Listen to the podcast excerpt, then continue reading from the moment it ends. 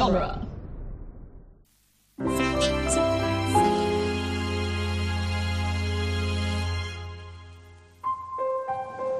My wife and I have retreated to a small cabin in the solitude of these mountains. I believe I have made a significant find in the Kandarian runes, a volume of ancient Sumerian burial practices and funerary incantations. It is entitled Naturan Demanto, roughly translated Book of the Dead. The book is bound in human flesh and inked in human blood. It deals with demons, demon resurrection and those forces which roam the forest and dark bowers of man's domain. It is through recitation of these passages that the demons are given license to possess the living.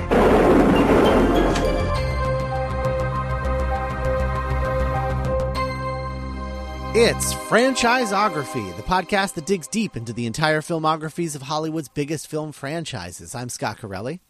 I'm Nick Jimenez.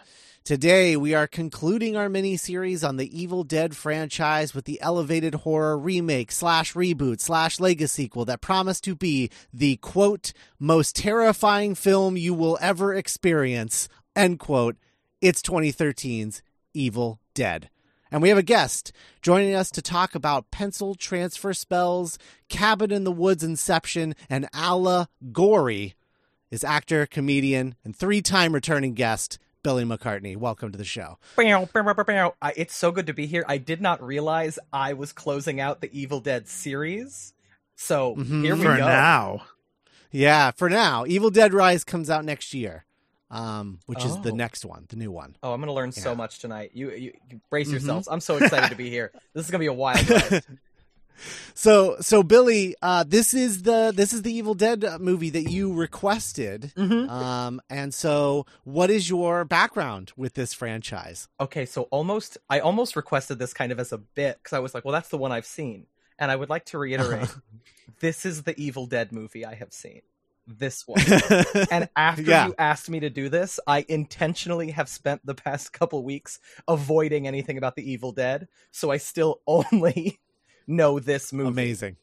Now, No, I love this that. movie does have a very special place in my heart, and I was reminded of this too rewatching it, which is uh growing up I hated or I thought I didn't like horror movies. I thought they scared me Mhm. too much. I thought I didn't like them.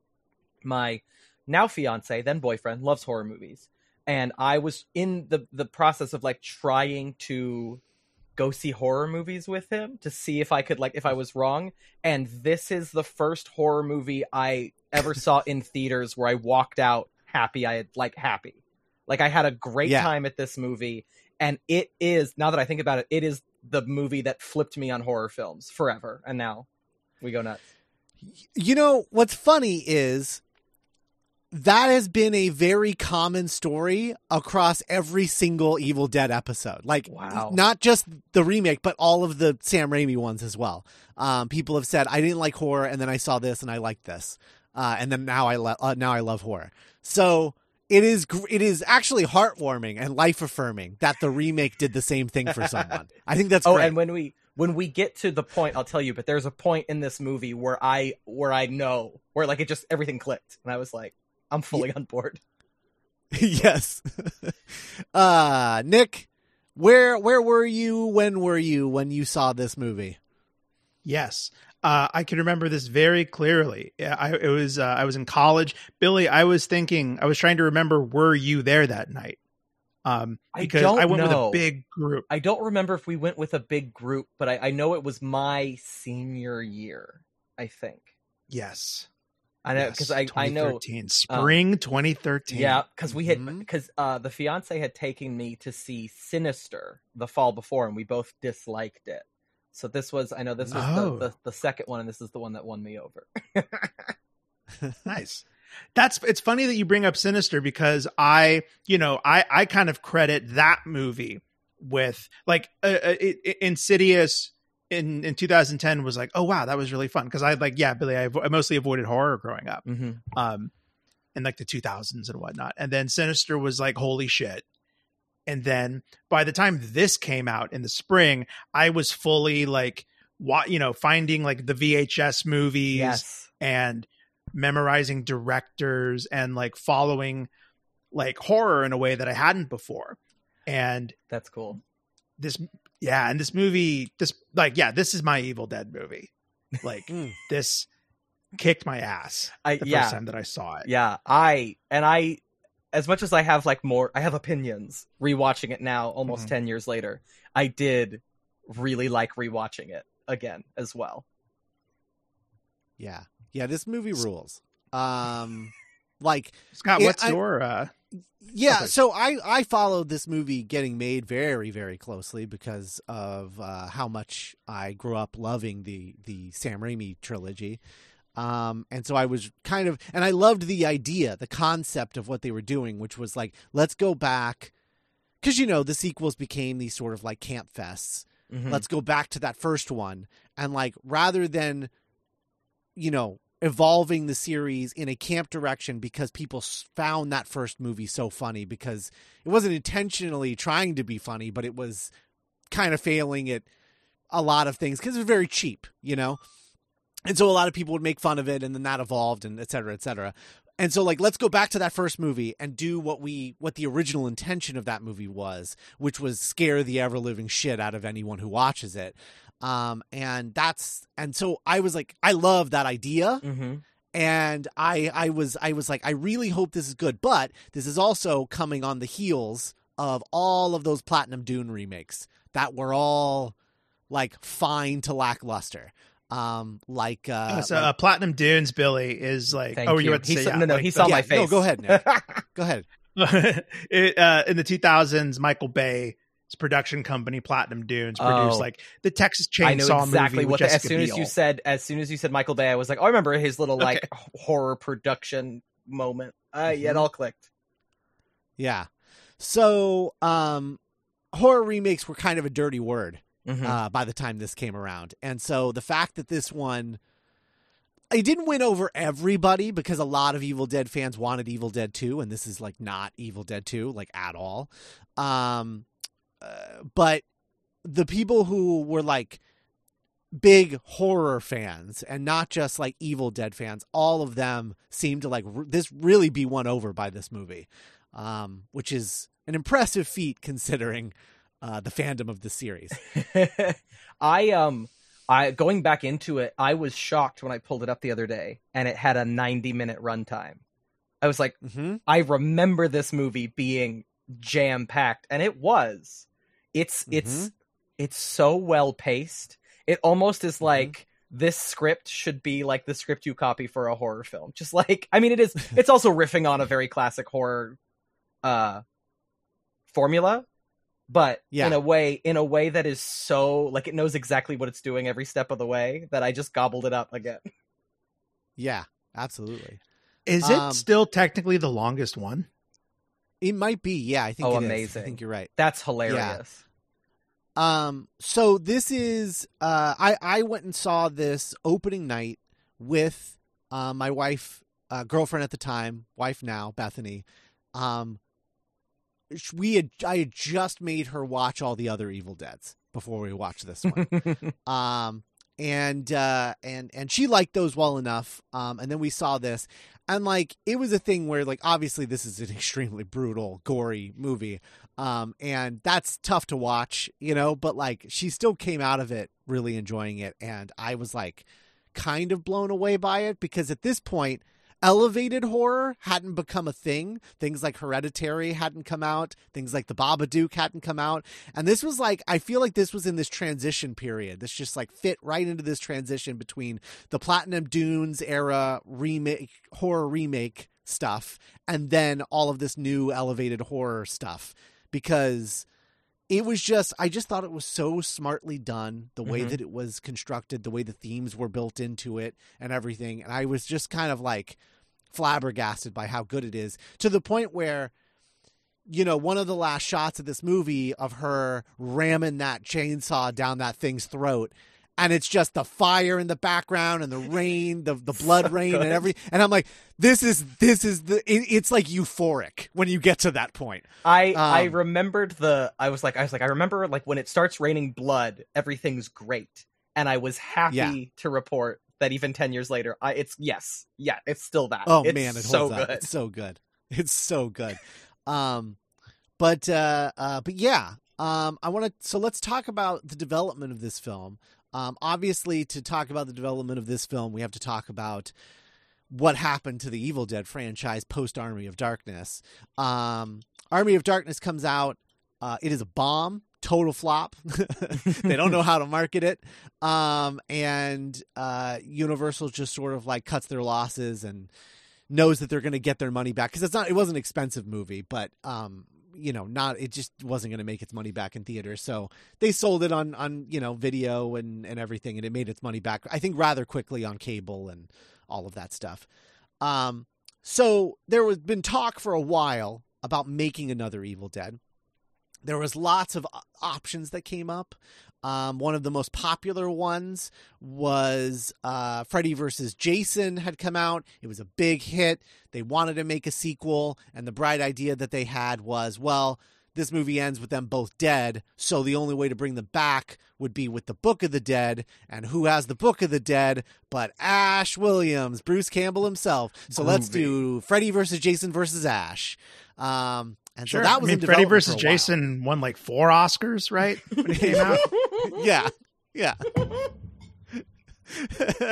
uh, really award-winning movie. Um, so uh, uh, I think I think that's uh, I think that's uh, Paul Thomas Anderson's first Oscar. I think was for Freddy versus Jason. Yeah. I'll never yeah, I'll never forget. Jason hugged him when he won. And Yeah. it was like a really beautiful moment because you don't see Jason really be vulnerable like that a lot. right, right, of course. Um, so, so uh, that movie obviously never happened. It, it turned into a comic, and that was like generally what would happen with the series is something would get built up into development end up in development hell and then result in another comic book um, of of you know ash getting into hijinks and adventures there were video games there were all these things Did you ever But- read any of the comics, Scott? I I did. They're not good. Um, none of them are. Uh, Okay. they're all just like exactly what Yeah. you would think. It's it's callbacks to one liners from Army of Darkness, um, and that's that's kind of it. Uh, it's not like any of the writers on it were capable of writing new one liners. They just kept him saying the same ones. Uh, as if they were catchphrases and not things that the character thought of at the moment, you know. but whatever. Um, He's uh, in any event, yes. Oh, just a, a silly sidebar because they just had the Evil Dead video game, which uh, I saw some Mhm. gameplay of. But they also have Ash is a playable character in Dead by Daylight, and when he was Right. introduced, he was the only survivor with voice lines. Um, and it's it's that same thing Ah. where he's just like like he's on the character screen, he's like groovy, and then you like click Yeah. on him, and he's like, "Oh, who's shitting in the tall grass?" You're just like, "All right, Ash, here we go." But he's the only one who talks. yes. Um, so fast forward and uh, there comes a point where um, they are in development on a on a real Evil Dead 4. They're going to make an Evil Dead 4 and um, Bruce Campbell's attached and Sam Raimi's attached. This is post Spider-Man 3. Um, I think post um, Drag Me to Hell, but pre Oz the Great and Powerful and uh, they're gonna make this thing and and uh, everything seems to be like it's gonna be working out and then as they are writing it they are realizing that one no one is giving them any money for it to make it and and they don't want to make another independent feature and two uh, the story that they have to tell is more complex because they're like Sam Raimi's like kind of a better storyteller than he was in the 70s, 80s, and 90s. And so he realized that there was more story to tell, and the development happened, and it turned into Ash versus the Evil Dead, the TV series.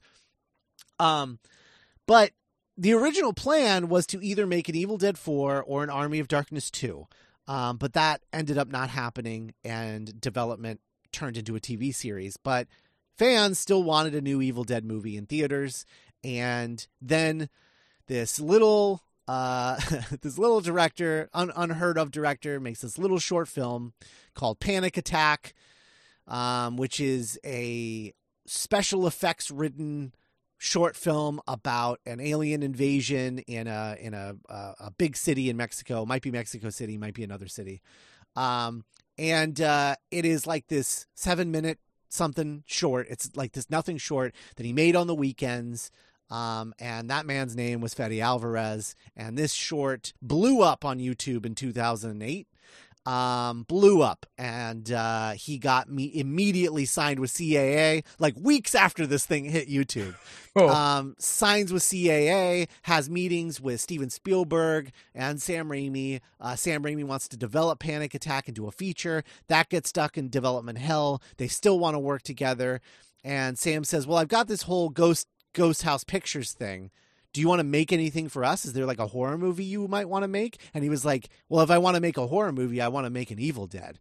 And then cool. he's like, "Well, what would be your pitch for an Evil Dead?" And he told him the pitch of the the drug addict who's trying to go sober and all hell breaking loose, literally. Um, and Bruce and Rob Tapert and uh, Sam all absolutely loved this pitch and was like, "Let's do this remake." And the best the best built-in thing that they had with this is that Bruce Campbell was going out to convention and talking this thing up. Like he was talking about this for years before it actually hit screens. He was like, "This remake's going to rule." It's not like those other remakes. This remake is so true to our original film and our original intention. It's going to kick ass. You guys are going to love this. He's like, I wouldn't have let them make it if they if they could make it. And one of the big controversial choices was not to have Ash in the movie. And he was like, Look, I know and you know we don't want another Ash. We don't want somebody else to play Ash. You guys want me to play Ash. I want to play Ash, but I don't want to be in an Evil Dead movie again.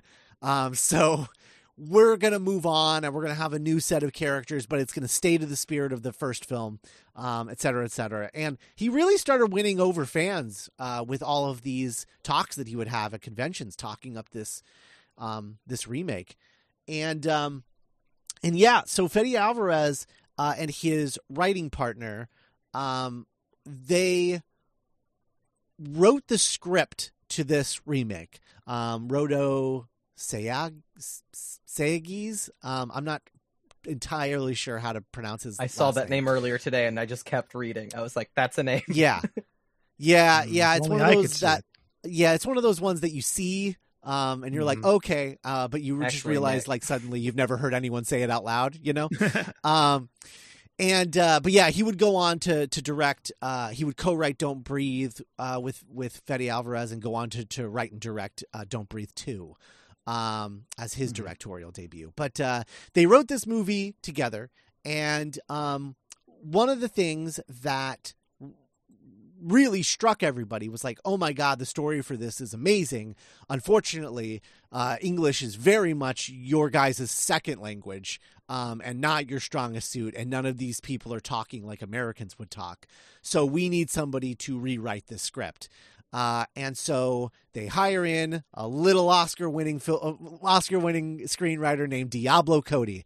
Um, Oh, and no Diablo way. Cody rewrites all of the dialogue in this movie. Doesn't touch the story because everyone agreed the story was perfect, um, and just rewrote all of the dialogue. Uh, and uh, and and so she is an uncredited sort of script doctor to this, but very no- like everybody knows that she does she did this. Everybody who knows about this kind of thing.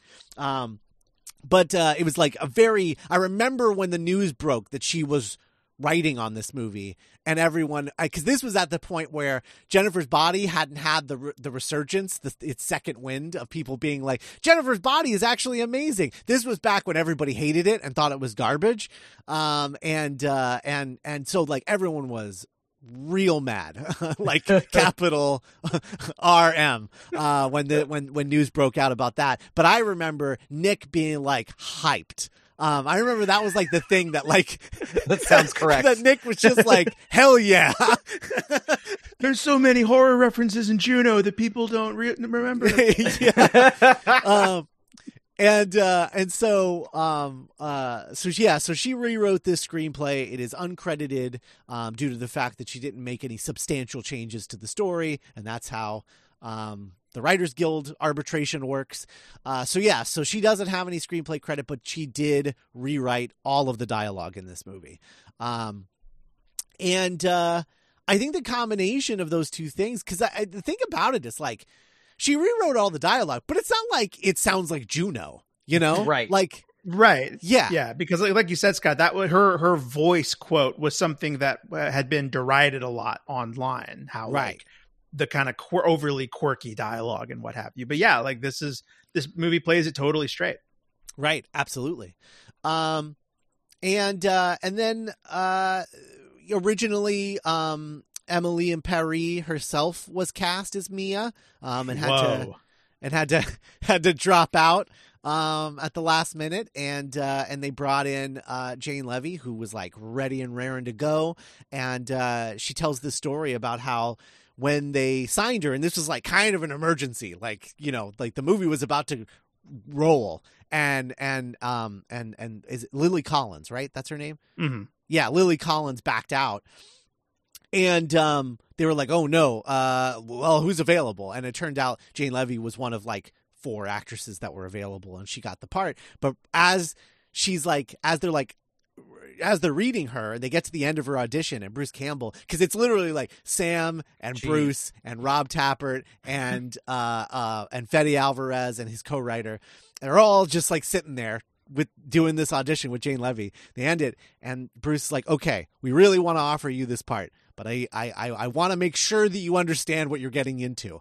Are you prepared to be in full facial prosthetics? It's going to take two hours to apply, an hour to come off. You're going to be on set for 12 hours a day, covered in blood and gore and goop. Um, are are you going to be okay with that? Are you going to be able to handle that?" And Jane Levy was like, "Yeah, yeah, sure, okay, yeah, all right."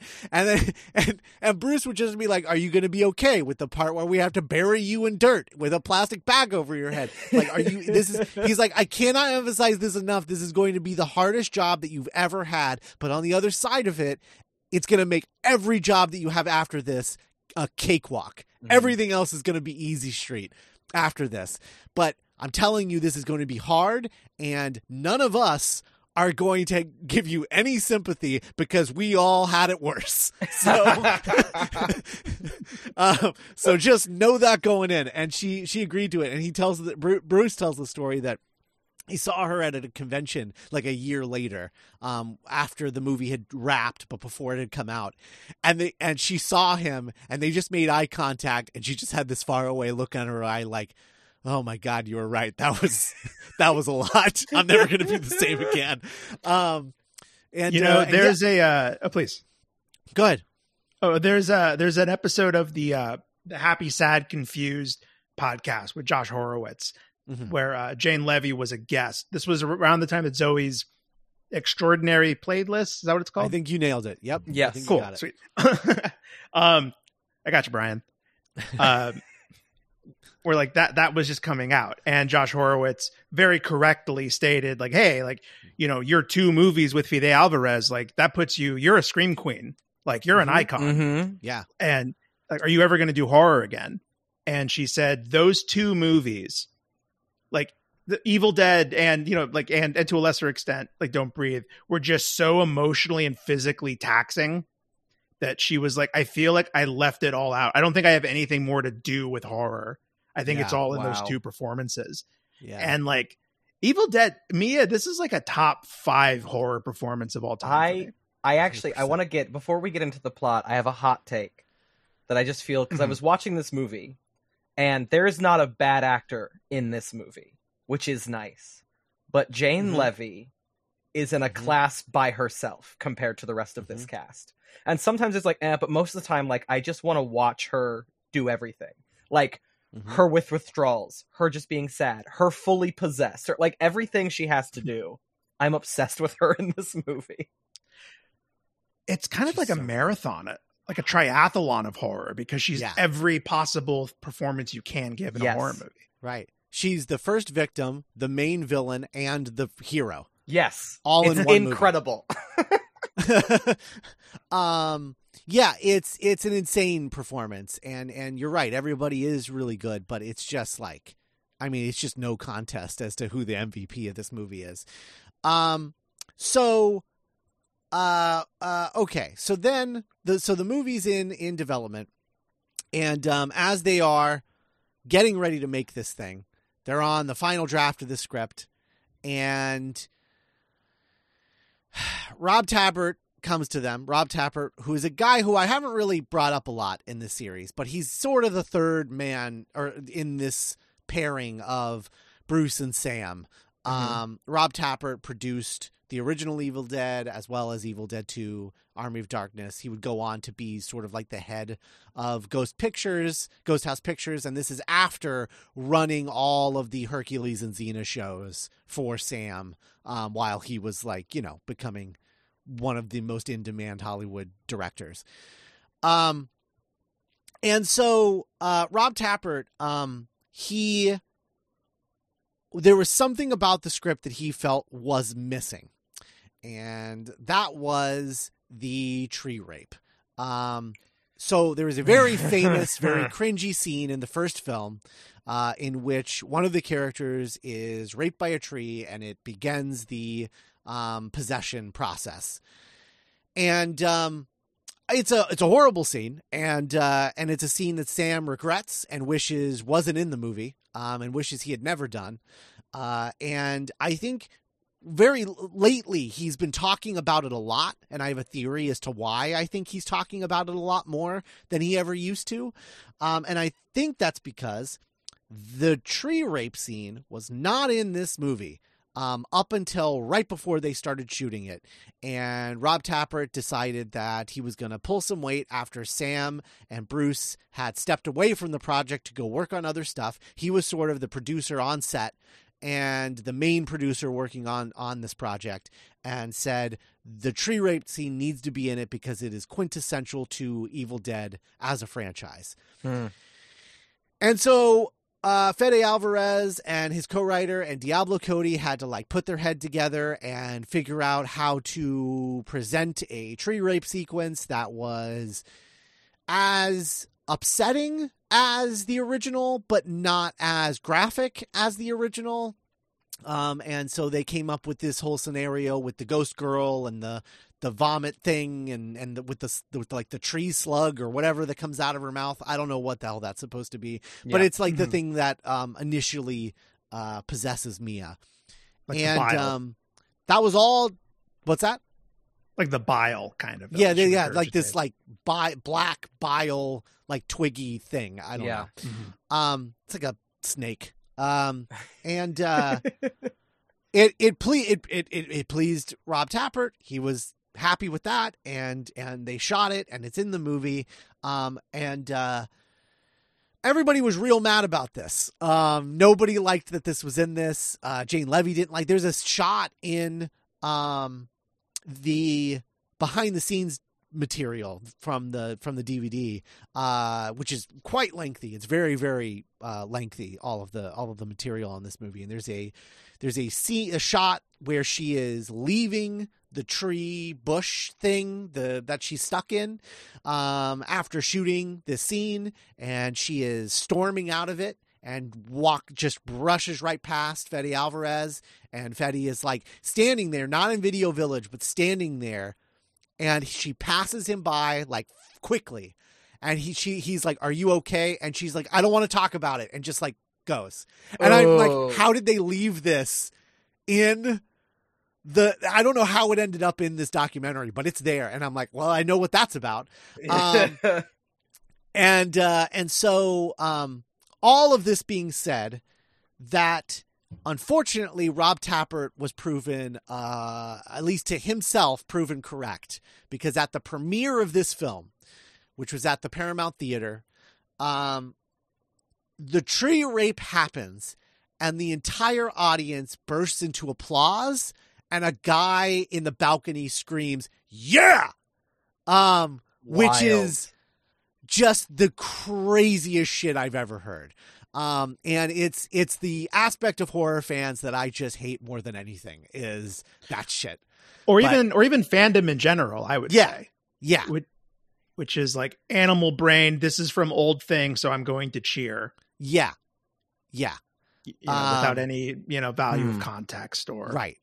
Um, and so my theory is the reason that Sam has very recently, in the past like two years, started talking about how much he regrets the tree rape and wishes it wasn't in there, um, and et cetera, et cetera. I think it's because he is trying to protect the filmmakers making Evil Dead Rise from Rob Tapper's opinions. that is Genuinely. I, I yeah. I, I I think that's what he's doing because he's being very public about it for no reason. Like there's no reason for him to be talking about it, but he is. Like he would bring it up in in Multiverse of Madness. That's what I was gonna uh, ask. press Just, just like yes, and like then that. Wanda's journey is really like my own journey with this tree scene I hate. You're just like, Yeah. Sam, what are you talking Yeah. about? That's funny. Yeah. Um, and so that's that's I I'm pretty sure that's what's going on. And so my fingers crossed that nothing like that happens in in Evil Dead Rise, and and Sam Raimi uh, looks like a hero in retrospect. Um, uh, hopefully, Hopefully. but uh, I hate it in this movie. I hate that it's here. I Um, and actually once was- again just just like the first one, it's the worst part of the movie. It was fully too. It was um kind of the only major sequence that I had Mhm. forgotten about. That Mhm. I was I was like, what? I was like, she's driving away. Okay, she crashed the car, and then it took me a while, and I went, oh, that like I literally had blocked this whole sequence out of my brain. Yeah, yeah, It's a bummer. it's not fun to watch. It's not fun. I have some now that I know that it the creation of it was by Fede and his co-writer and Diablo Cody. Watching it, and we can totally I can save my opinion for when we get to it in the walkthrough. yeah, Um, but I could see what like the attempts to make it have more narrative weight Mm-hmm. and Yeah. communicate more about this demon and the way this demon operates. I'll just say it right now. The this Evil Dead, this version of the Deadite seems to be like if we go back to like the biblical sense of demonic, an aspect of demonic possession was it leveled you down to like your base hmm and like it dealt in from the Christian perspective, things that were based like sexuality Yeah. or violence. Um, you know, like a, a character urinates on themselves at one point Mhm. during this movie Mm-hmm. the language of the deadites in this movie is much more rough and sexual Mm-hmm. and like violent and so i get and like the aspect of the little of the ghost girl recontextualizes it and watching it through a critical eye for me as a guy who gives a shit what my opinion is it seemed to be more like invasive and Yeah. like invasive in the sense that like the face hugger and alien and it seemed to be taking the creepy exploitative 70s rapey aspect it's in my eye i could see the attempt you know? yes, I I of course, absolutely a- agree with you, but there there's also like this level of uncomfortable sexual aggression that they that happens again a little later in the movie with the razor blade tongue makeout, which is Mm. less horrible. I mean, it's horrible, but it's less traditionally exploitive and m- I think much more powerful than Mm, mm.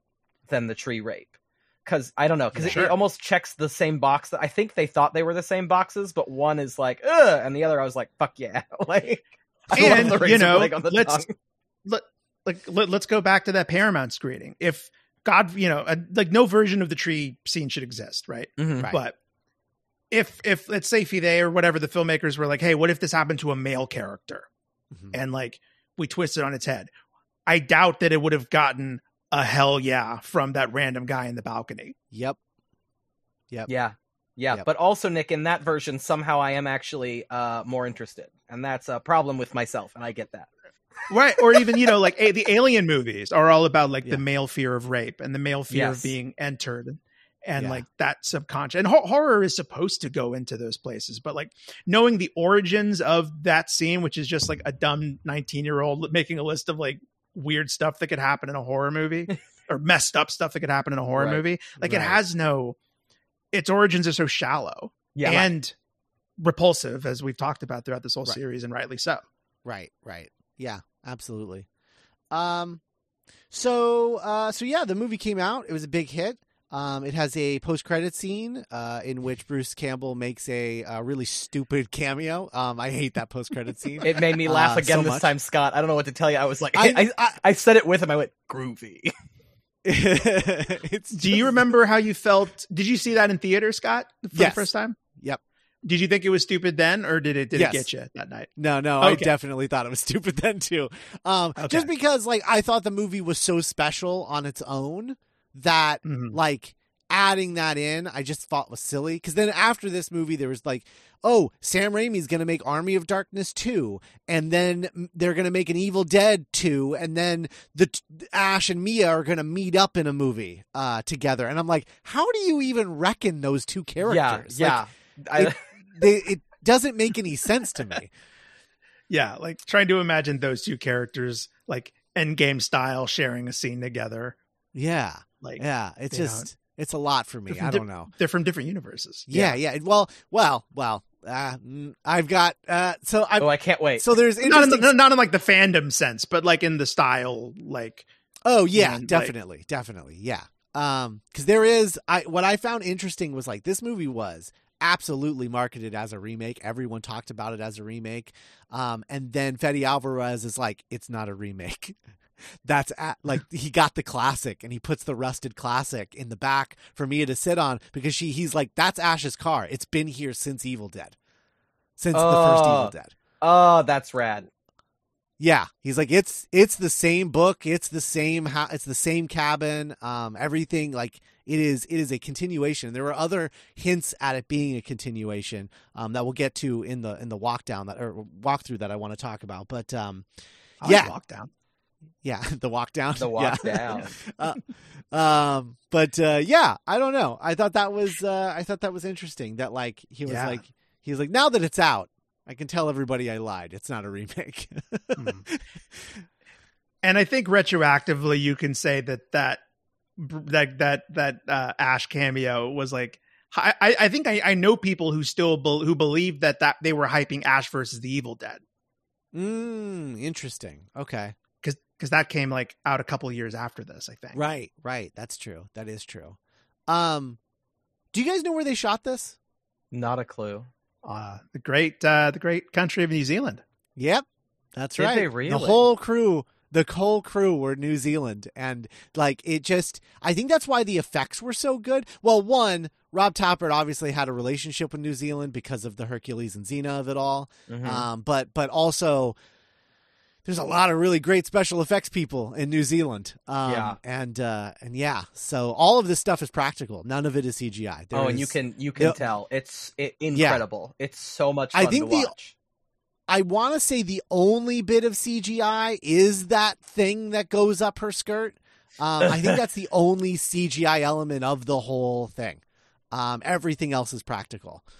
So, yeah, impressive. Wow. And like the yeah, I mean, such unsettling. Like the the burns on Mia, yep. the the oh, hand, yeah. the tongue, like so yep. many memorable. Um, Absolutely. Oh, and Billy, the, uh, were you were, oh, were, were were Hercules and Xena a part of your no, and I don't know if it was because I was too young or I wasn't really into it. Because like my aunt had a Chihuahua named Hercules, and he was named after Hercules, the TV show and I definitely mm, knew wow. it was on and knew it was a thing, but I think it was all wrapped up mm. by the time I would have like been invested in it. She would go out of her way to say he's not named after the Disney Hercules. He's, he's named after the Kevin yeah, she was like, "Yeah, no, no, no, it's the TV show Hercules." Okay. No, I didn't have I didn't have a relationship with that with that franchise. It's a weird nexus to a lot of what we've been talking about. Yeah. Yeah, I didn't realize there was a, a connection there, but that's interesting. I'm pretty sure like most of the Ghost House Pictures movies are shot in New Zealand. Um, like with the oh, exception and that title of the card is scary. Movies, yeah, with the exception, oh, I, lo- the... I, love the logo is so cool. oh yeah, too. it's I so good. It's it's so good. It reminds me actually a lot of um, Monkey Paw Productions in the way that it's yes. like kind of a little theat like a little short film, like you know, mm-hmm. like yeah. Well, look out! There's a ghost in the house. Ooh, it's great. Yeah, ghost house. Ghost He's house. peeping at you. Oh, I also I was thinking about this too. I also I had seen Cabin in the Woods, and I think I understood. I because I, I, loved it, but I, I knew it was riffing on all of the horror movies. But I knew somewhere in my head that the Cabin in the Woods was riffing on something I hadn't seen, and it was this where I went, "Oh, of course mm. it's Evil Dead. Of course they were riffing on." Okay, so I actually it's one of my it's it's one of my I have like a few I have my one big issue and then I have a few little nitpicks. Um, and one of those things is I think that the new Book of the Dead is too heavily inspired by Cabin in the Woods with the like with the like tarot card like token like tokens and every like this is the one that boils their face and this is the one that cuts their face off and this is the one that burns and this is the one that gets buried. I am the one with the tearaway face. Good job. Yeah, yeah, Thank like- you. I you got there first.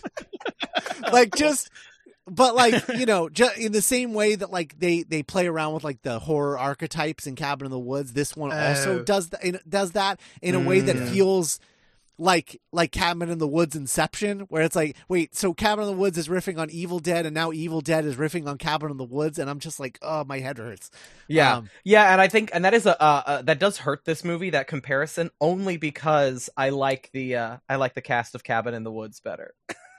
yeah well yeah it's real good Yeah, Um, Although I don't- well no yeah I would say wow both have like a, a final girl redhead. That's true wild. Redheads Yeah, were in guy. It, hey kids, if you're listening, uh, 2009 to 2015, redheaded women were everywhere, and it's all Um, Christina Hendricks' fault. In a good my way. my other nitpick, what nitpick, which is super, super, super, super minor, but it does annoy the shit out of me, is that none of the Deadites have white eyes. It drives me crazy. Um, It's Ah. like it's like quintessential Deadite to me is that they have white eyes and none of them have white eyes, and it drives me crazy. Um That's funny. the answer to this won't discredit it being uh, uh, uh, like an iconic part of the Evil Dead franchise, but Mhm. were the white eyes intentional, or was it just like, oh, they're on they're on Ted, but they turned white? Let, let's film. Uh, no, I mean it's intentional because they because nobody could Sweet. see anything through them. Um, okay, Yeah, they were all they were all blind. I think it's the only kind of like creepy contact lenses you could get back then. Um, they didn't have the But, like uh, toxic symbol or the zebra stripe. Yeah, right, right. These ones though, they just look like um like like leftover uh Hayden Christensen uh Sith contacts. Nice. Nice. Um yeah. yeah, you're right. yeah, I don't know. But anyway. But uh what you were saying earlier about like the possession stuff, it is the the possession stuff in this is more clearly possession. Like no one is going to watch this movie and think these guys are zombies like they do with the other Evil Deads. right? Oh, and and what i what i like about about that too is just like what you were saying is like yeah it's like they're all exorcist girls like all of them are exorcist girls it's like having like five exorcist girls in your house you're like oh jesus this is a lot this is intense See, there's So, one point where I'm like, who am I keeping track of? Okay, so who's in the basement, and then she's over there, and that one's laying Yeah. on the floor. But once they get the prosthetic makeup on, they all look so similar. I'm like, who are you? Which one are you? yeah. Look at me. There was Yeah. even a That's, uh, moment, that- not to jump ahead too much, but there's a moment where Eric has like the dead eye make deadite makeup, and I was like, didn't we kill the other girlfriend? Oh, oh, so that's Eric. Fuck, it's Eric. That's a man. right yeah oh man, that's the one thing. Bodies, bodies, bodies was missing. Was one of them reading from the Book of the Dead? the sequel Yeah, bodies, bodies, bodies versus the Evil Dead. perfect That's a great title. Honestly, No notes. I would be in the theater. oh. Um, are we ready to get into the Yeah. walk down? let's get into it Oh, my notes. Uh, Let's go. Uh, really great cold open. mm-hmm. Mm-hmm. I just honestly, sets the it's so tone. good. and like for and so immediately like ferocious and just really let me know as a viewer like oh like this is going to be like this is going to have that ratcheted up extreme i mean like everything like hurts in this movie Yes. Mhm. like at the beginning we see this girl she's running from these like kind of the stereotypical like tucker and dale they Like, really yeah, are. horror like the horror rednecks i guess and they uh and then you find out and she wakes up and she's like tied to a post but she's tied with barbed wire yeah. yep and so like right away you're just like uh and that's kind of where this movie lives for a lot of it you know Mhm. is you can really feel every cut that a character suffers Yeah. I I I have a question before we get into it. Yeah. I do have Uh-huh. one question for everybody. What is the one the one injury in this movie that makes you like more than any other makes you wince? What was the one in this movie? Oh, there's so many. I have Yeah. one that's dumb. Go ahead. What Please. is it? So like I know I know that in this movie a man gets stabbed in the eye a bunch with a needle. And I know there's a Yeah. razor blade that goes uh through a tongue. Uh I there's a there's the burning water, but I swear to god it is when Jane Levy is in between the walls and the machete comes through and just grazes the top of her leg. And then the, it, it, it's when the, yeah, it comes her knee. across her legs and she goes ah and then you know that the deadite has to pull it back out and just the knowledge Yeah. that it still has to come back out and then it happens again to her arm that is the worst i know her arm gets her hand gets ripped off that is the worst Yeah. Well, it's the way because she the Jane Levy like totally sells yes everything the slight. You know. Yeah. Yeah. Yeah. What's Just- yours, Scott? Mine is uh I forget what, what is the character's name? The Scott. Um Oh, uh, Eric. david Er- Eric. oh eric yes. Uh Eric. Yeah, when when um when Eric puts out his hand to block the crowbar and Oh! split, and it splits his hand apart. Yikes. That's pretty brutal. Uh, That's- that's the a good one. That's the one. Another thing, I was like, I was like, wow, none of this is affecting me this time. This is pretty. Oh Jesus! Like that was the one. That was that was the one that got me. Um, it's the for me. There's uh, for weirdly the nail guns get me. Maybe because I can imagine that specifically. Sure. Like when they're when when David is pulling them out of him. Mm-hmm. yes pulling out of them is wild i also recently went to a freak show where uh, I, I did pull nails out of a woman's nose but she put them there um but Different. I, I I get I get nitpicky about that scene because I just sit there and I go nail guns don't work that way. Like that's just all I can do is like no no that little safety thing on the end is because it has to be pressed against something to work. But whatever. Or maybe Ah, maybe the that's Deadites true. disabled it so it would launch them across the room. They had like a an Yeah. engineering degree. Or maybe Um, it's uh maybe it's a nail gun from the seventies without the safety. Scott has solved my only problem with this script. Oh, there you go. Um, and then this isn't even technically on screen, at least for at first. But when Eric goes into the bathroom and you just see the back of Olivia, and you can just tell by her motioning and the sound design that she is hacking away at her face. yeah. yeah. Yeah. Brutal. Yeah. Yeah, I I spent a lot of time. We don't have to answer this now, but I asked myself this, and I, I would I'd be interested to hear both of your thoughts. Who who gets it the worst? Oh, it's it's it's it's it's uh it, it's her brother's girlfriend, easily. The one who is yeah, and it's and it's because you know why, and just to add a layer, it's because Scott calls her the brother's girlfriend. It's because so much Yeah. happens to her, and she gets no character development, and she has no name. Yeah. Yeah, No, her name uh, her Na- name uh, is Natalie. Natalie. Her name you. is Natalie, but but uh like Olivia but dies it- first, and Olivia had more to do. it's it's Na- Natalie's is brutal because she's just there to support her brother, like or just just to support Jane Levy's brother. Like she's just there to support her boyfriend and be like, "You're doing the right thing, good call." And she's just stuck here and is always trying to do the right thing and just gets absolutely fucked. Like those the demons just ruin her. Yeah, Um Yeah. it's it it sucks. it, it almost it almost it's not quite enough to be funny but when the the part where she turns around and is missing both arms yeah. and has a face full of nails and is Yeah. just so because and Scott said this from the beginning the deadites are mean They're Yeah. so mean. Th- they know exactly when to like leave and come back Yeah. Why are you hurting me, David?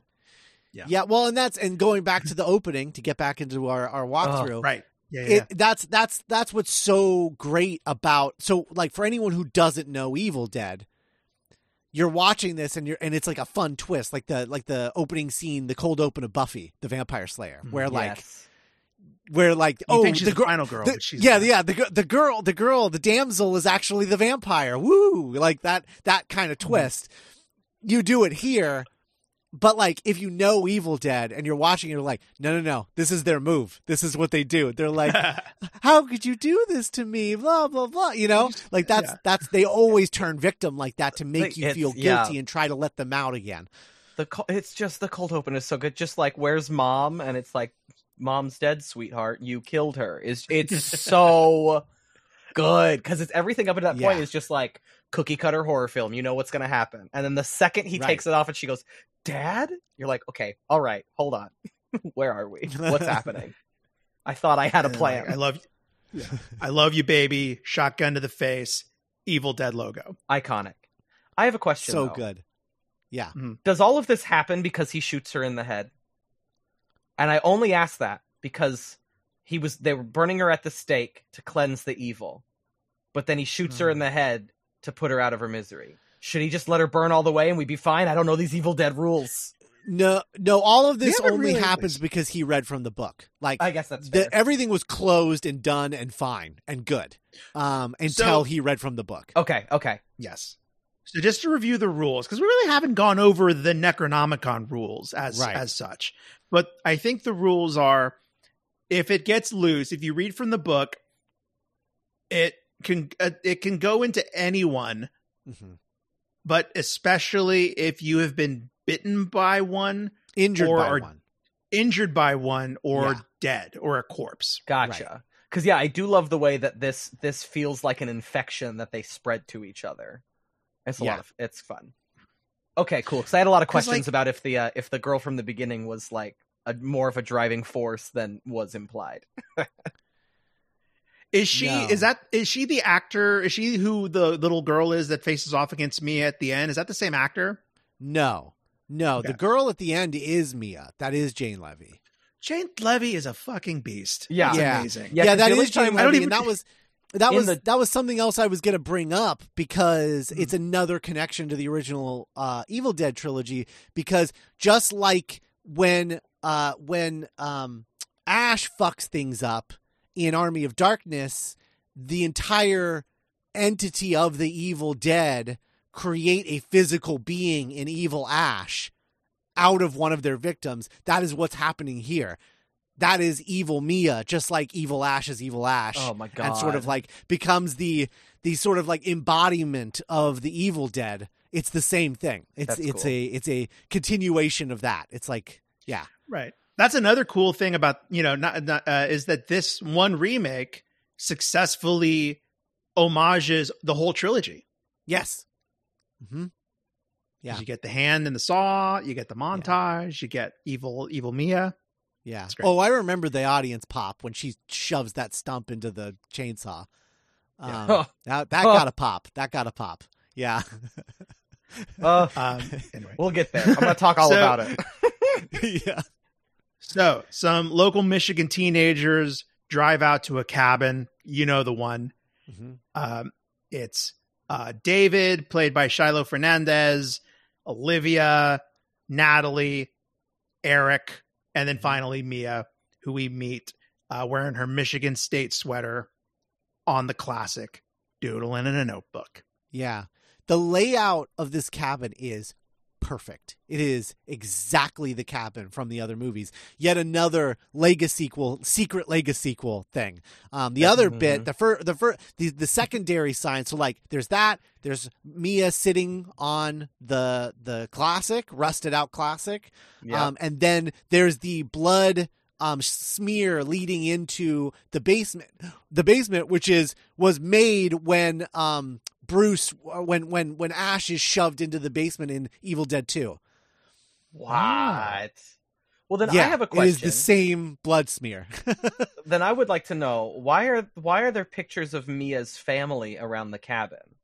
Is it her family cabin? They- yes. Okay. So, sometime between Army of or Evil Dead 2 Mhm. when he gets sucked into medieval times. Yeah. Uh, the Allen family. Sorry, just the fact that I Uh, don't know Evil Dead, the, the sentence you just said to me has completely Yeah. changed what I thought this franchise was. What? What? Yes. What? I we don't have time, but I have so many No. questions that I didn't have Well, before. you got to you got to watch the original. I need to. this, I really you'll want have to because I also love Bruce of fun. Campbell. I love him so Yeah. much. I can't believe I haven't seen these. No, they're great. So funny. But I so I guess we can assume that Ash in some way was successful at stopping the evil dead on Earth.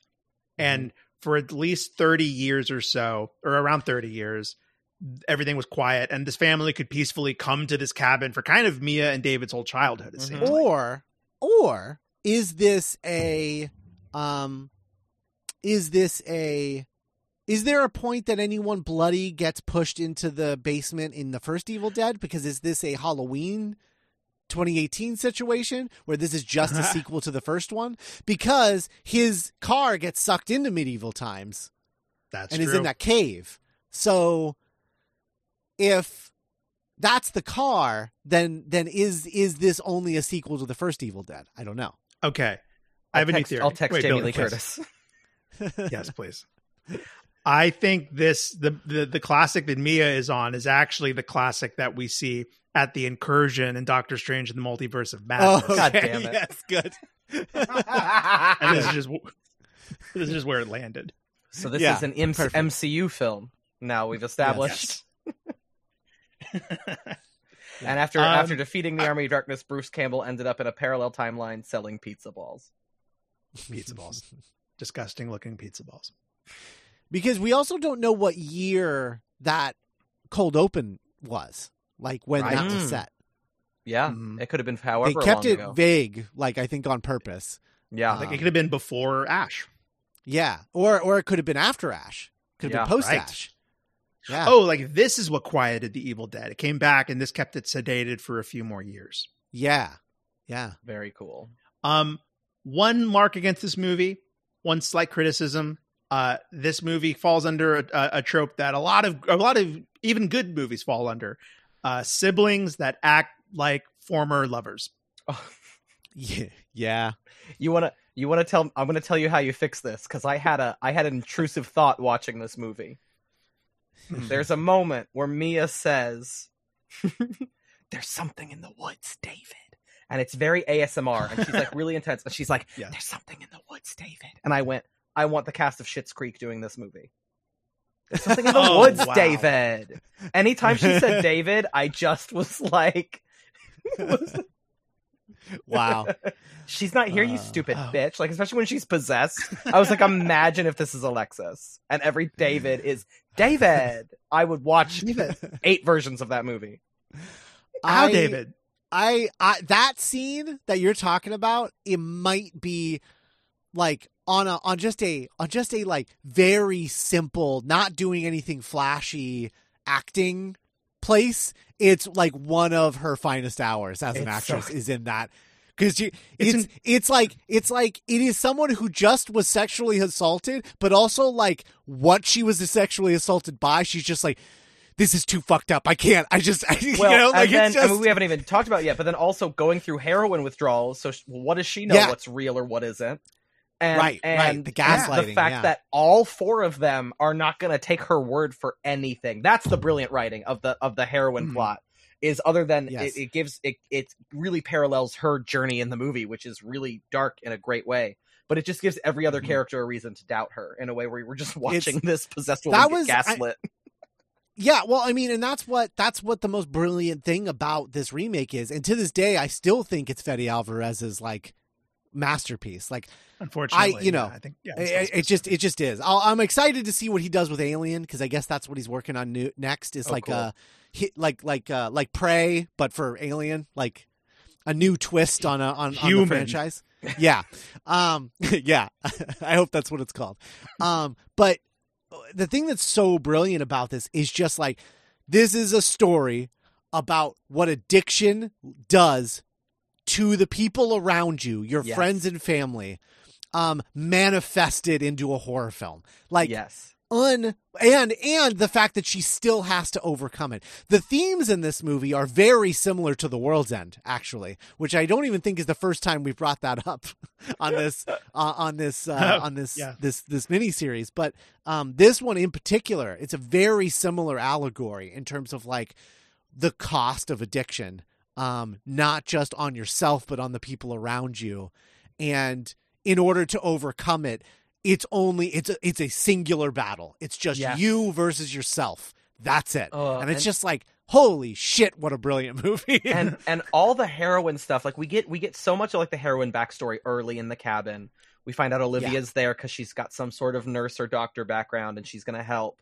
but what hits me the hardest is we get that shot where it's like the deadite point of view as eric's reading the book and it's like zooming Mhm. through the woods and then it Yeah. hits Mia, and as soon as it hits her, she immediately throws up. And we, the Yeah. audience, go, okay, she's now possessed. That's it has happened. But there's also that I go, as also as viewer, you go, everyone's gonna think this is heroin withdrawals. Everyone, like Right. as soon as she starts Right. Mhm. vomiting, you're like, no one's gonna give a shit that she's vomiting. They're just Yeah. gonna think and we this even is get the that next scene. step. Yeah, and like we get that where so David's whole thing is that he's not there. He's been avoiding it. He wasn't there when the mom passed away and was ravaged by it's assumed dementia. I don't think they ever like outright say hmm what she had. But like Olivia and Eric are like, hey, she's going to flip out in like five hours. And like we can't let her escape. We can't. I remember watching it for the first time and being like, oh, I know exactly what they're setting up, and this is amazing. Yes, it's Yeah. it's it's because- so. And like you're not mad you you're not mad at Olivia and Eric because like they're trying to be good friends they're taking those they're in that difficult position that friends of addicts sometimes have to be in where they have Right. to like choose or choose not to be militant Yeah. and like no you're not leaving this house or whatever and just and Yeah. just to, to frame it with this is such a brilliant device because it's always there's always it, it answers all of the horror movie questions all of the eye roll questions like why didn't they just leave? We know where the, when things get bad this is why they don't leave because they think they expected things to get bad. Uh, uh when it's like oh why don't they believe her? Because she's a heroin addict. They're not going to believe her. No one's going to believe anything she says. Like it's all Mhm. so well thought out so that even when the most unbelievable thing happens you're going to buy it because eh, why not? Um, and it's not really unbelievable. We'll get there well okay so here's oh, please Scott Oh, I was just gonna. I, w- I was just gonna mention. Uh, I agree with all of this. However, the dog was absolutely unnecessary. uh, correct sorry Grandpa- i actually wrote down Grandpa i'm understood. still mad that they killed the dog i'm still so mad they Yeah. killed the dog Doesn't need to be. Didn't need to be in the movie at all. sorry There's- and there's- also the- i'm mad they killed the alive dog or dead, the dog didn't need to be in the movie. and i cannot believe that in the year of our lord 2013 we have a horror movie where they kill off the black person first i cannot believe that that happened i was i was like really like watching Alright. it back i was like are we real okay all right fine Yeah. um I want to talk about Lou Taylor Pucci's Eric for a second i'm so glad Um, you are because i have so many thoughts about this man So yeah, here's the thing. He does this. This is the most okay. I'm going to paint a picture for listeners. The Necronomicon is wrapped in trash bag, then it's wrapped in barbed wire. hmm So he, which is fucking cool, by the way. I love that. Yeah. Um, and so he has to snap it off with pliers, dig it out, sees the Necronomicon. Which is which is so looks like it's made of human flesh so Yes. much more than in any of the original movies. Yeah. and then as he's reading it in blood, there's like, hey, homie, don't read this. Yeah. Close the book. Like- put it away. Stop it. Close it. Put it down. There's a demon in here. this Stop. Is, this is what I'm talking about, like the most unbelievable part of the movie. But I buy it because Yeah. because of him, and also because I, I could see I could see myself getting bored in the cabin and doing exactly what he does. Like fuck you, I have I- no TV, I have no Wi-Fi. I'm opening this book. I don't care if I need bolt cutters. the the thing that's the thing that's I, like I hate that. Um, but but it's also like it's believable. But I still I will say the thing that I think this movie is missing that the other Evil Deads have is the general spookiness of the first act. Um, Yeah. There's not a general spookiness of the first act. It, Billy, you may not know this, but um, you hear a little bit at the end of the credits. But in the original, they play a video, like play a, a, um, uh, an audio, An audio recording, recording. Yeah. of a professor who is already translated the book. He's like an archaeologist and he knows all this stuff and he translates the book and they're playing the tape of him reading the words and that's what unlocks the Evil Dead. Not one of them translating the words. and muttering it muttering Um, it to himself. Yeah. That, oh, that oh, was- yeah. Then, like, yeah. Yeah. and, yeah, and Big doing- Lebowski, Big Lebowski dick pic with the scratch Yes. on the paper. That's every time there's a Yeah. scene in the movie, I just think of Jackie Treehorn. They even blacked it out so he couldn't find it. And then he's like, no, I got to see what this is. But the second half of what I wanted to say about Eric is he does the dumbest thing in the whole movie. So it's so it'd be so easy for the audience to just hate this guy yeah. and never sympathize with him with him. But this is such a brutal movie, and this guy survives such a beating, and even gets like when he gets his hero moment, I like I'm rooting for him, even though this is all his fault. Well, Yeah. it's it's also you don't often see a character in a horror movie where everything is his fault. Right. Realize that. And he Right. realizes it and acknowledges it pretty early on. I actually wrote down uh everything's gonna be fine was his final audition monologue. Like that was a note I took. when he's sitting there, he's like, Yeah. Everything's gonna be fine.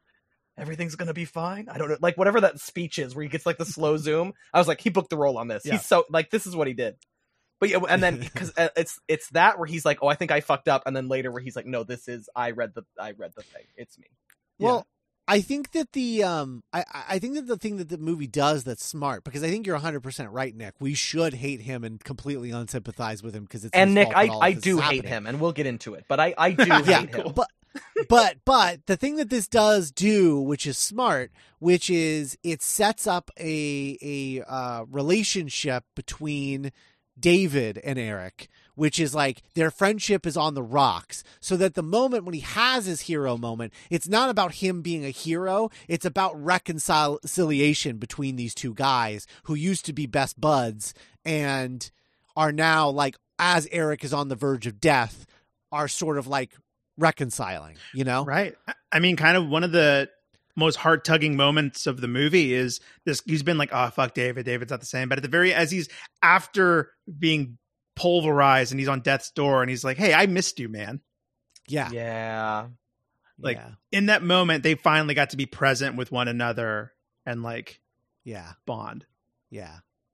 God, I wish Um, Michelle got a little bit of character development, just like an inch.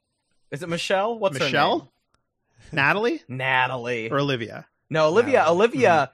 It's the actress in the script. Olivia blasts through all the character development she can as quickly as possible. Natalie gets- She's great. Olivia does get the short Natalie end of the gets- stick, Yeah, she gets this cool moment, not to backtrack, but Yeah. right when they're getting out of the car, she's like, "Oh, are you a doctor?" And Olivia's like, "I'm a registered nurse." but So fun. Which is no, oh, oh. she deserved better. She deserved more to do. I I will say though, um, there's that there's that bit where I forget what it is that triggers it. I is it the I don't know. What Mia does something that triggers uh, a few of them, and they're like, "We have to get her to a real hospital," and she just screams. She would get the same treatment as she would here with me, and I'm just like, like, you okay. suck of shit. Yeah, yeah. I wouldn't be like, I don't- oh, I disagree with you. I do. I don't believe Yeah. that's true. I don't. I, yeah, I don't think. I don't think she's getting the same treatment in a cabin in the middle of the woods You've as got she a- would in a hospital. You've got syringes in a suitcase. Okay, this could go. Yeah. you. It could just be heroin. More of it. I mean, it probably is. I don't know how rehab works. yeah. Um, yeah, I- I, mean, and all- honestly the fact that the fact that um, Jane Levy gets to be the final girl kind of rectifies it. But I remember sitting in this movie being like, "Oh, we're just killing all the women." Like I do remember there was a point Mhm. where I was like, "Oh no, these two dudes are who we're ending the movie with." Uh, Well, and that's- stringy hair that's and the- David. But that's the I thing don't like is David that it's it's a what's interesting about this movie is that it's a the original Evil Dead was meant to be a reversal of those tropes by having the man be the final girl. Like which would never happen before in a horror movie, right? And so everyone was like, We wanted I want to take like Sam Raimi, like his plan was like, Okay, Bruce, I want to make a horror movie where you are the final girl because I want to make you I want to make a man scream like a girl and that to, to everyone else will tell people that it's scarier. Like that was like the concept that he had That come up so with. the- fucking it- brilliant. I'm mad about it- it. That's yeah, so good. 1979. yeah. He's like everyone will know it's scarier because I'm making a man scream like a girl. Yeah, it's Um, like killing Tom Skerritt in Alien. You're like, I don't know what to do now. Like, where we right, right. And so this movie then enters into a place where it's like it it's like everyone's expectation. They even have David dressed like Ash in the original movie with like the beige uh the beige pants and the blue button up. That is like that's Ash's outfit. And so they have him all dressed up like Ash. There's the chainsaw scene. Like all of these things are happening and and I remember being in the theater being like, "Wow, I did not expect Jane Levy to be because I was watching Suburgatory at this time, so I was Yeah, like a great big show. Levy fan already, and and so I'm watching this. I was like, wow, I really did not think she would be one of the first people to die. I I didn't think that she was going to be Ash's sister. I thought she would be the main character, but I guess this guy is Ash. I don't know who the hell this guy is, but whatever. Maybe he'll be cool. And then we get to the when when you get the surprise of him getting surprise. killed. The surprise makes this movie. Oh my god it's just like it's like oh but then it's so funny because we just the big surprise the big twist in evil dead is that this is just re- re-entering into the final girl tropes Yep. yeah Uh, let's not But- get to the but- end just yet because I could talk about the end for like ever. yeah Um, I well, you know, I, I I never thought of the uh, there's something out there in the woods as like proto ASMR, but There's something in in what's David. In in retrospect, I remember that being what was so chilling because that was in the trailers too, Yeah. and like. I just I was watching this an hour ago and I was like, this is kind of going back to you know you mentioned Hereditary Scott earlier yeah and like in a just world Toni Collette would have an Oscar for her performance in Hereditary Yep. and I I think it's true for this performance like I wonder how many Academy Academy members even saw Evil Dead Right. in 2013. But yeah This is an incredible performance. right well i don't i don't think any of the uh the uh 65 to 95 year old academy members would have uh, been Sure. been really into giving this movie an award but yeah Um, and then yeah, Grandpa gets hammered to death, and David's pretty bummed about that. But Mhm. then, so he goes into the shower to like, he's like, "Yeah, me, I love you," and then she's like scalding herself on the shower. Oh, I hate it.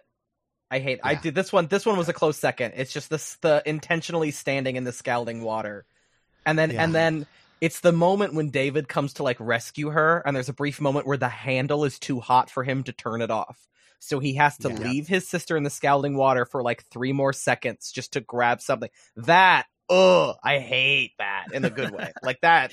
yeah That's a great little moment. who let this water heater get that hot well, Those I- well, don't we also get a cut to it too, where they're like, no, no, no, it's just like an old water heater, and there's no limit on it, and it works. It's just um. Literally in flames. I wrote too. Uh, I love when the characters start to believe in witchcraft when the audience would, if we were in the audience.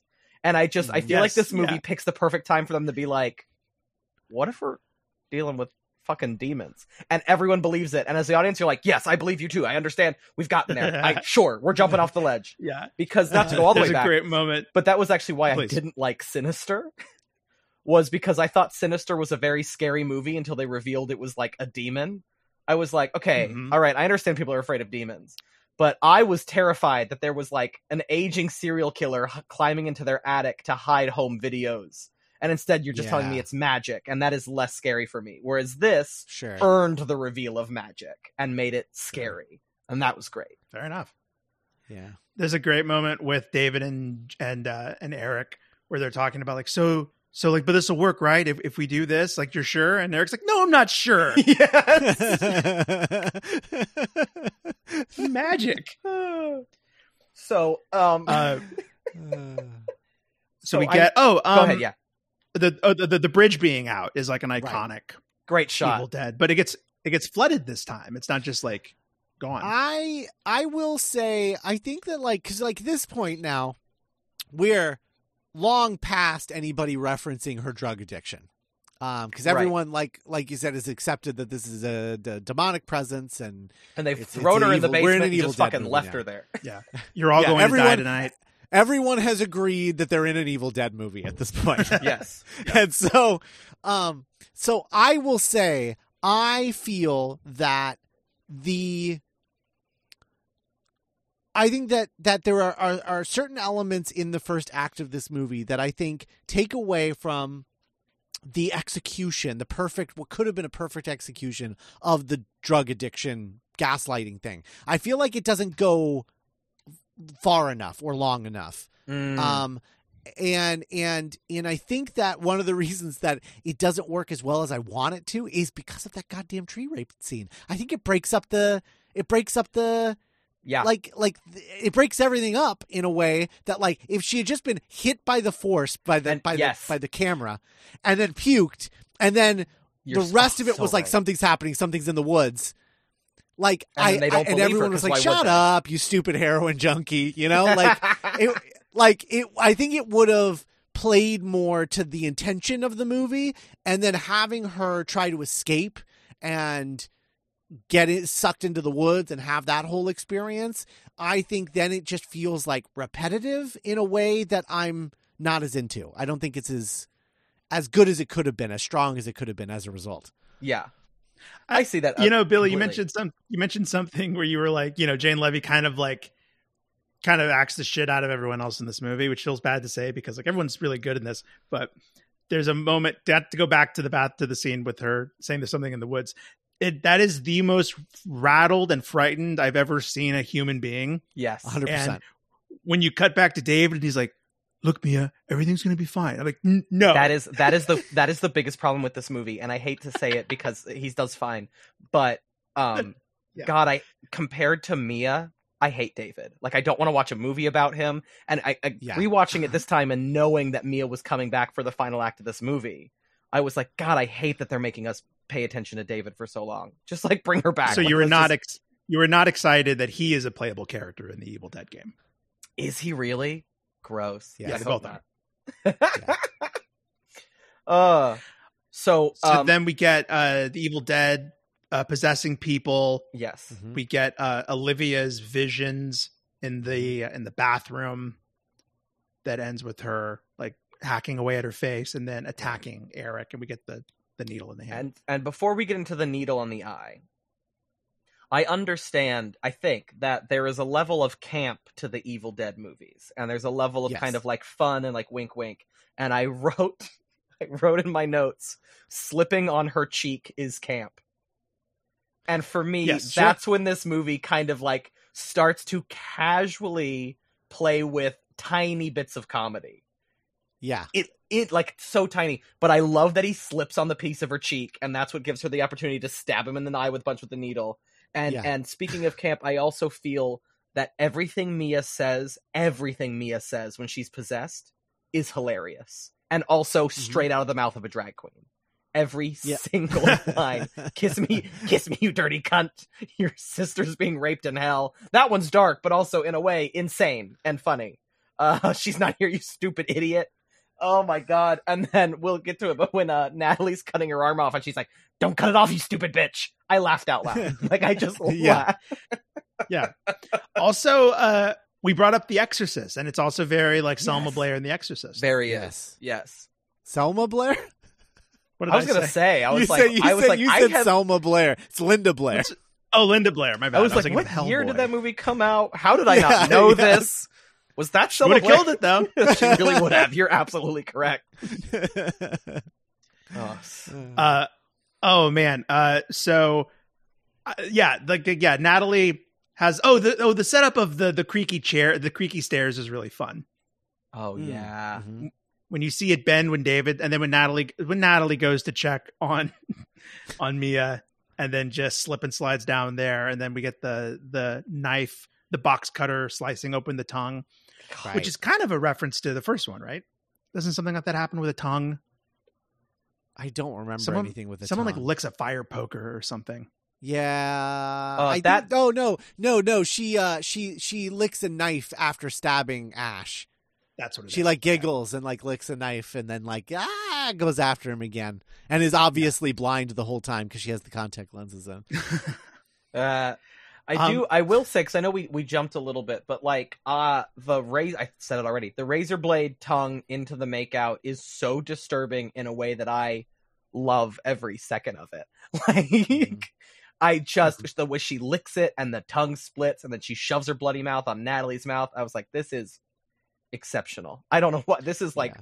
gross out horror at its finest. I love that whole sequence. Yeah, Dead-eyed Mia is kind of amazing. Yes.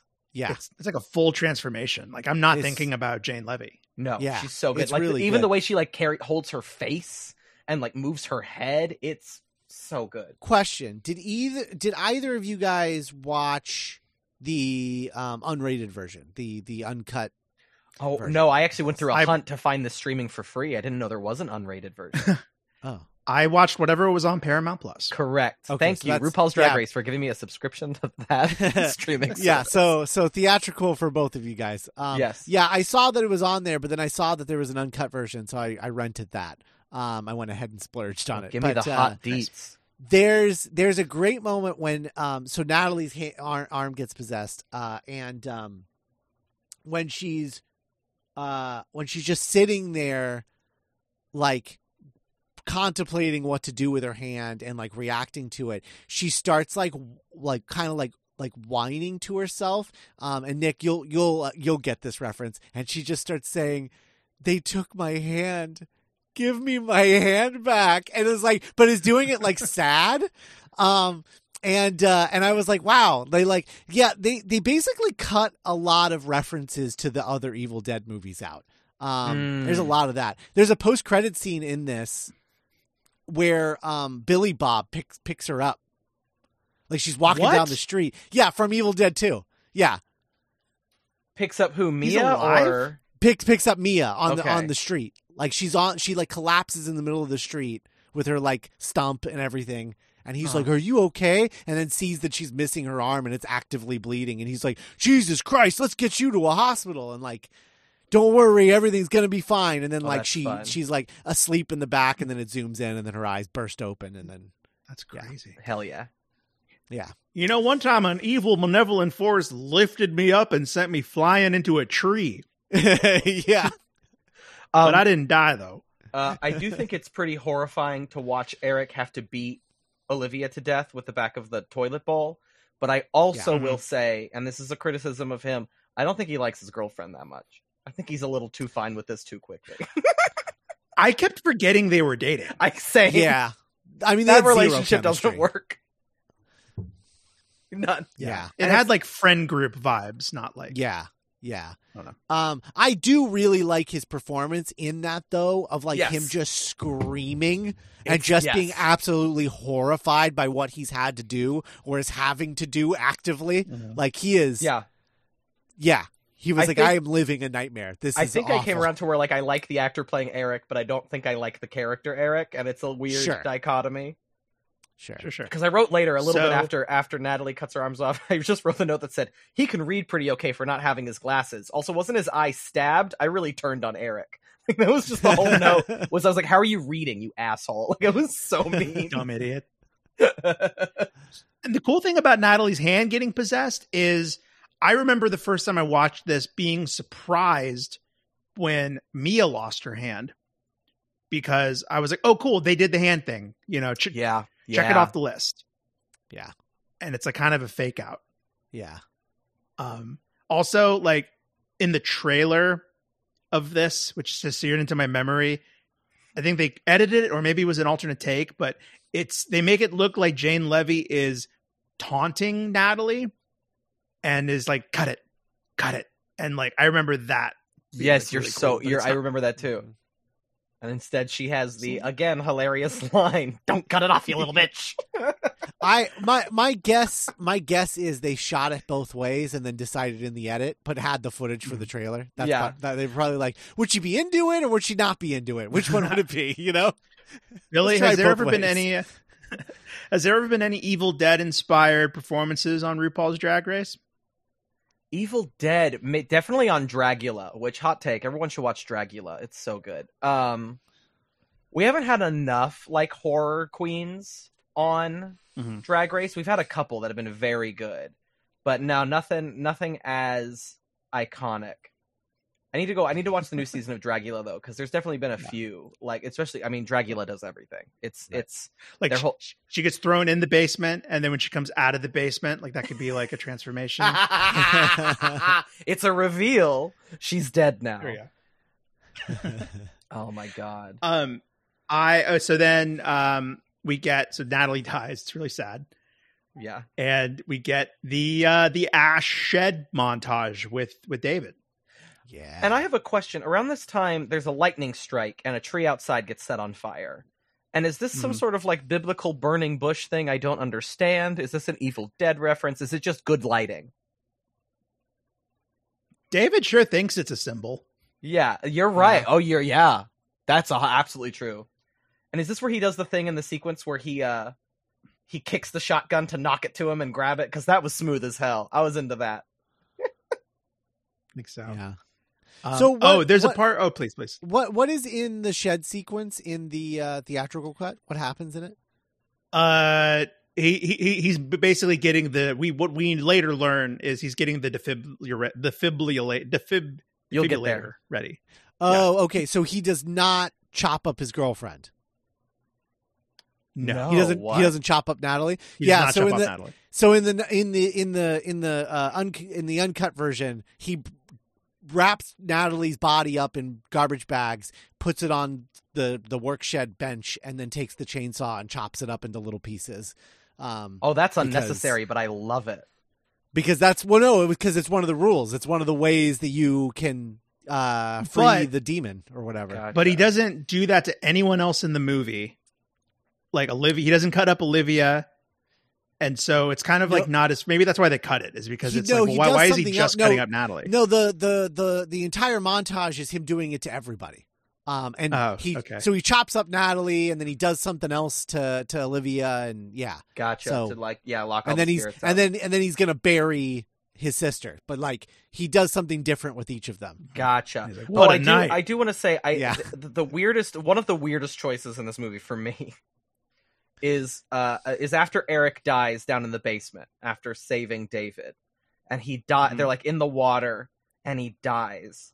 And instead of leaning him back against the steps, David just like pushes his body into the water, and that Yeah. bugs me so much. Like like go. what if he's not quite dead and so his respiratory system's still functioning and you're like you know what hasn't happened yet drowning. Just we'll finish it off with another one. Just like, it just and it just weirded me The out so much. I was like Rasputin. I was like push the body against the steps. If it floats later it's fine. You don't have to push him you don't have to push your best friend under the water. This is really upsetting to me. So weird, David. Uh, David is so weird. Yes. Uh, there's a line that David has that you reminded me of Scott earlier when you were talking about how you know throughout all of this, M- Mia still doesn't get the easy way out. You know, right? um, at one point when he's burying Mia, he says something like, "All right, no way but the hard way from now on," yeah, or like, oh yeah from now on it's the hard. And like this movie very much like forces both of them to be like, no, like you literally have to kill your sister and she has to die. yeah, And with Mia, it's like, no, no, no. Just because you got possessed by a deadite, you still have to claw your way to life and saw your own hand off. right. yeah. Like, which is fight. not even saw pull it off. Um, Yeah. which is so much more horrifying. I want But to ask though, I- why does he put her in the red dress before burying her? Did I miss? because they or is used to just, date. or is it just because her in the red dress in front of the burning cabin and the raining blood is super awesome? um well i think he was i think he was doing it just to be like nice because like i don't know Okay. he's like he's like burying his sister Yeah, um I but don't know. I don't know if I would. yeah because does he does, does he change her clothes before he gets the defibrillator idea or after because like he was already planning on oh, I burying her. I cannot remember. Very important detail. yeah I think I think that's I, I think that's the difference. It's like at first he's like, "Well, I'm going to bury my sister, so I should dress her in something nice because she's going to Yeah. die." and you know what? Then- if it if it is just we want her in a different dress for the end of this movie, I'll give Yeah. this movie that. I will allow that. Oh yeah, that's fine. yeah. because Um, so no, but- I go ahead.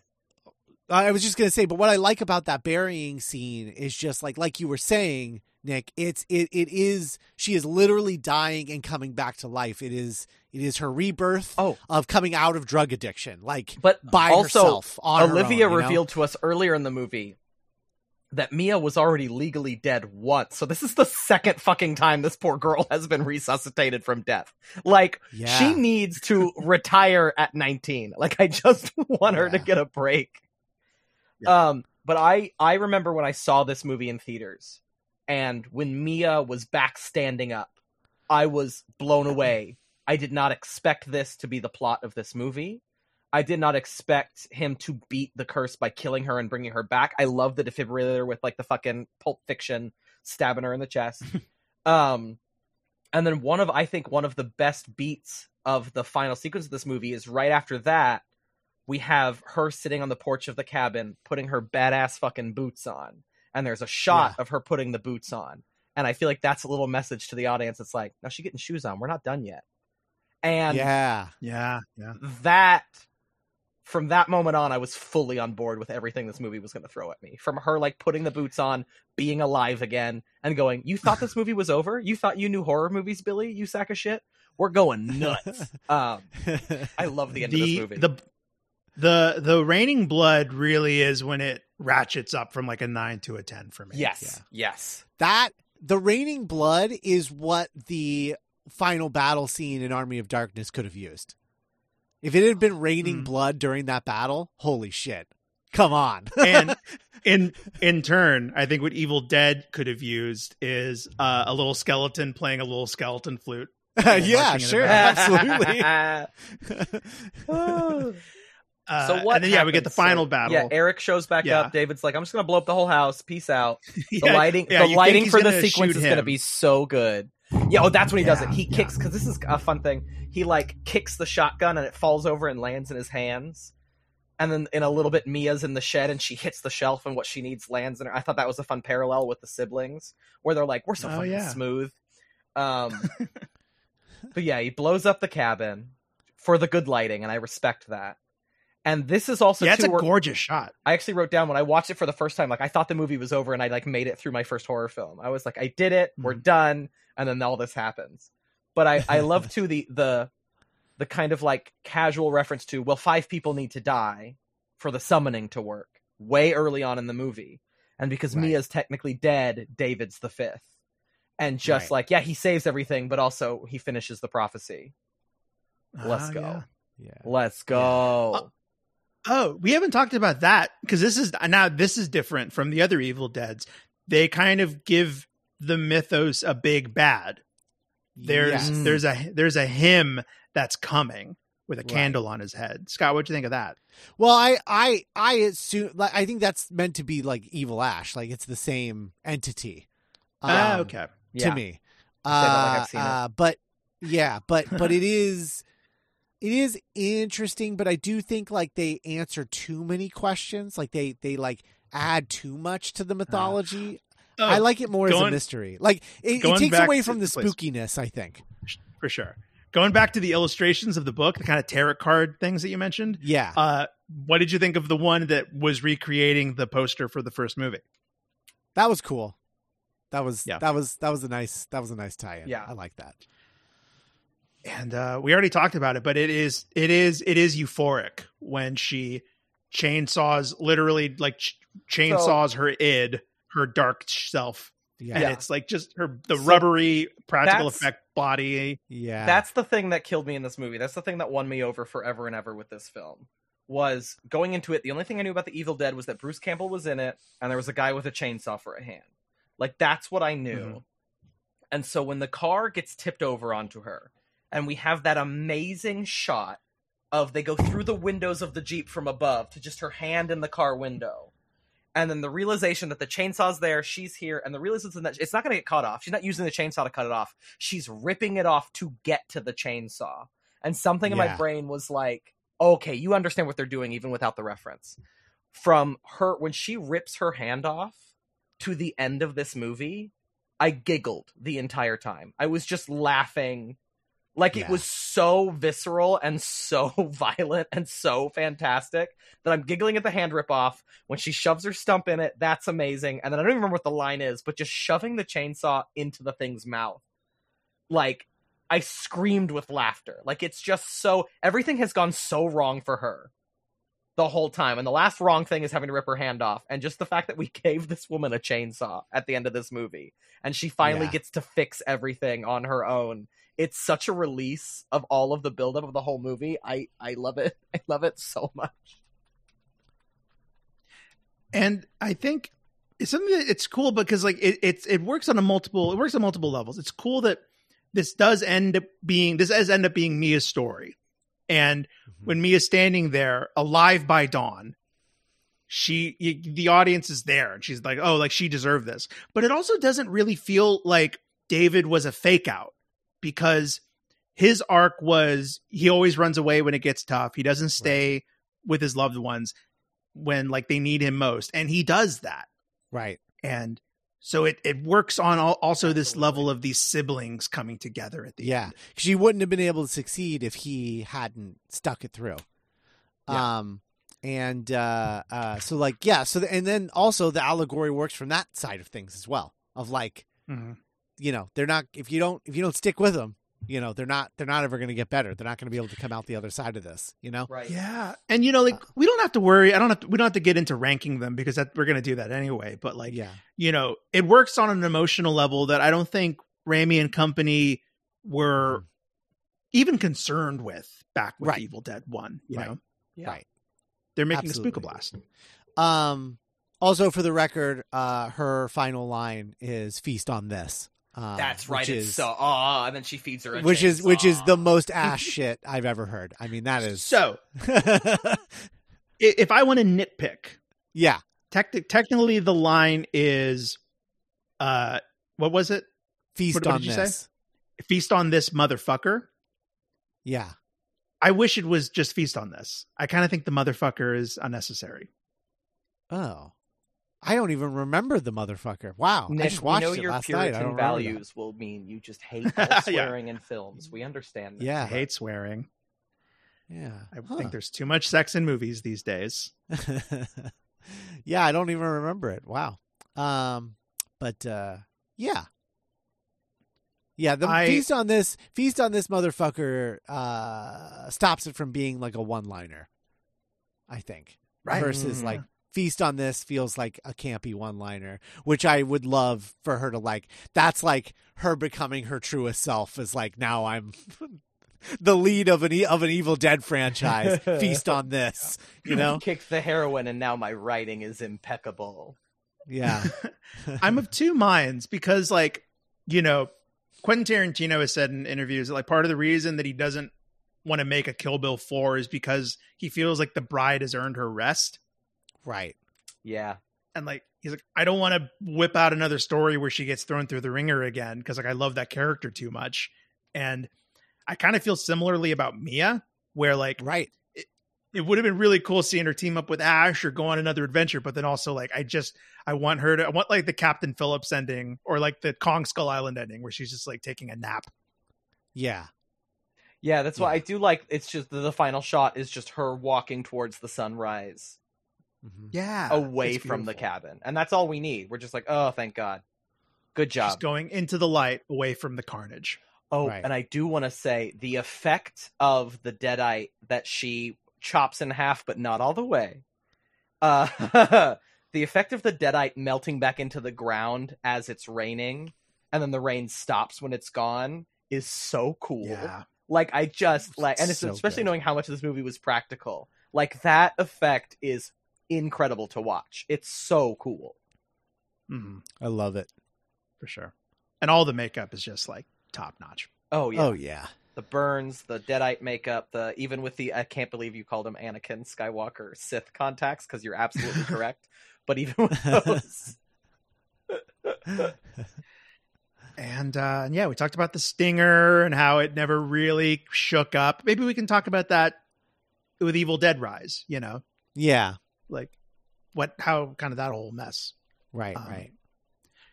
Billy, thanks so much for being on the show. Nick Yeah. Scott, thanks The for having me. I love this show, so thanks for having me back. This was a blast, and I got to. You're our Re- you're our first three timer. Am I really? Listen up, everybody Yeah. else. I'm better than you. And uh, no, thank you. That's really a treat. That's so nice. I no, I love this show. I really do. I tell people about it, and uh, I never thought I would have like a reason to revisit this movie. So I'm glad that I got one because I did. I had a lot of fun rewatching this and laughing That's along great. with all the violence again. And it sounds like you might even be interested in watching the uh, the Bruce Campbell ones. Oh no, and especially now that we're getting into September and October, um, every Mhm. Halloween, uh, the fiance will like find like an iconic horror movie that I've never seen before, and we'll like watch them around the Halloween season. So I think I'll get some Evil Dead's in this year, and I want to. nice. Um, and this is dumb, but it's just because I play Dead by Daylight, and I really like to play as Pinhead, but I've never seen Hellraiser. So I'm thinking I'm going to try and watch at least the first two Hellraiser movies this fall as well, because I've never seen those.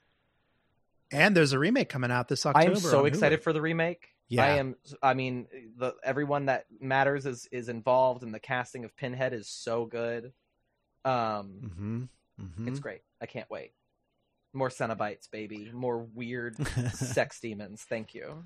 Scott, can we can we do can we do um Hellraiser? yes. Okay. So, although Yes, Scott, because I haven't watched it, but I know what I know about Hellraiser is you've got like two pretty good movies and then a whole bunch of garbage. Like- yeah, yeah. So so there's so there's four theatrical releases. Um Woof. and then there are but there are 10 total movies. Ten. So, Nick. ten of these. yeah. Mm. Yeah. the box. Um, I- you opened it. I was I was going through uh Sorry. I was going through my friend's IMDb the other or today actually. I was like, oh, you know, I never looked through my friend's IMDb. My friend Oh, do you live in Los Uh, he- Angeles? I'm kidding. I'm just Yes, I do. do. uh, he he worked on a Hellraiser, and I asked him Oh. about it. Did he It's work called, on the Derrickson one or did he work on another one? Maybe it was the because it was one that came. It was called like Ascension or something. No, that's can't not the. Derrickson one. Derrickson one Okay. is yeah. Um interesting.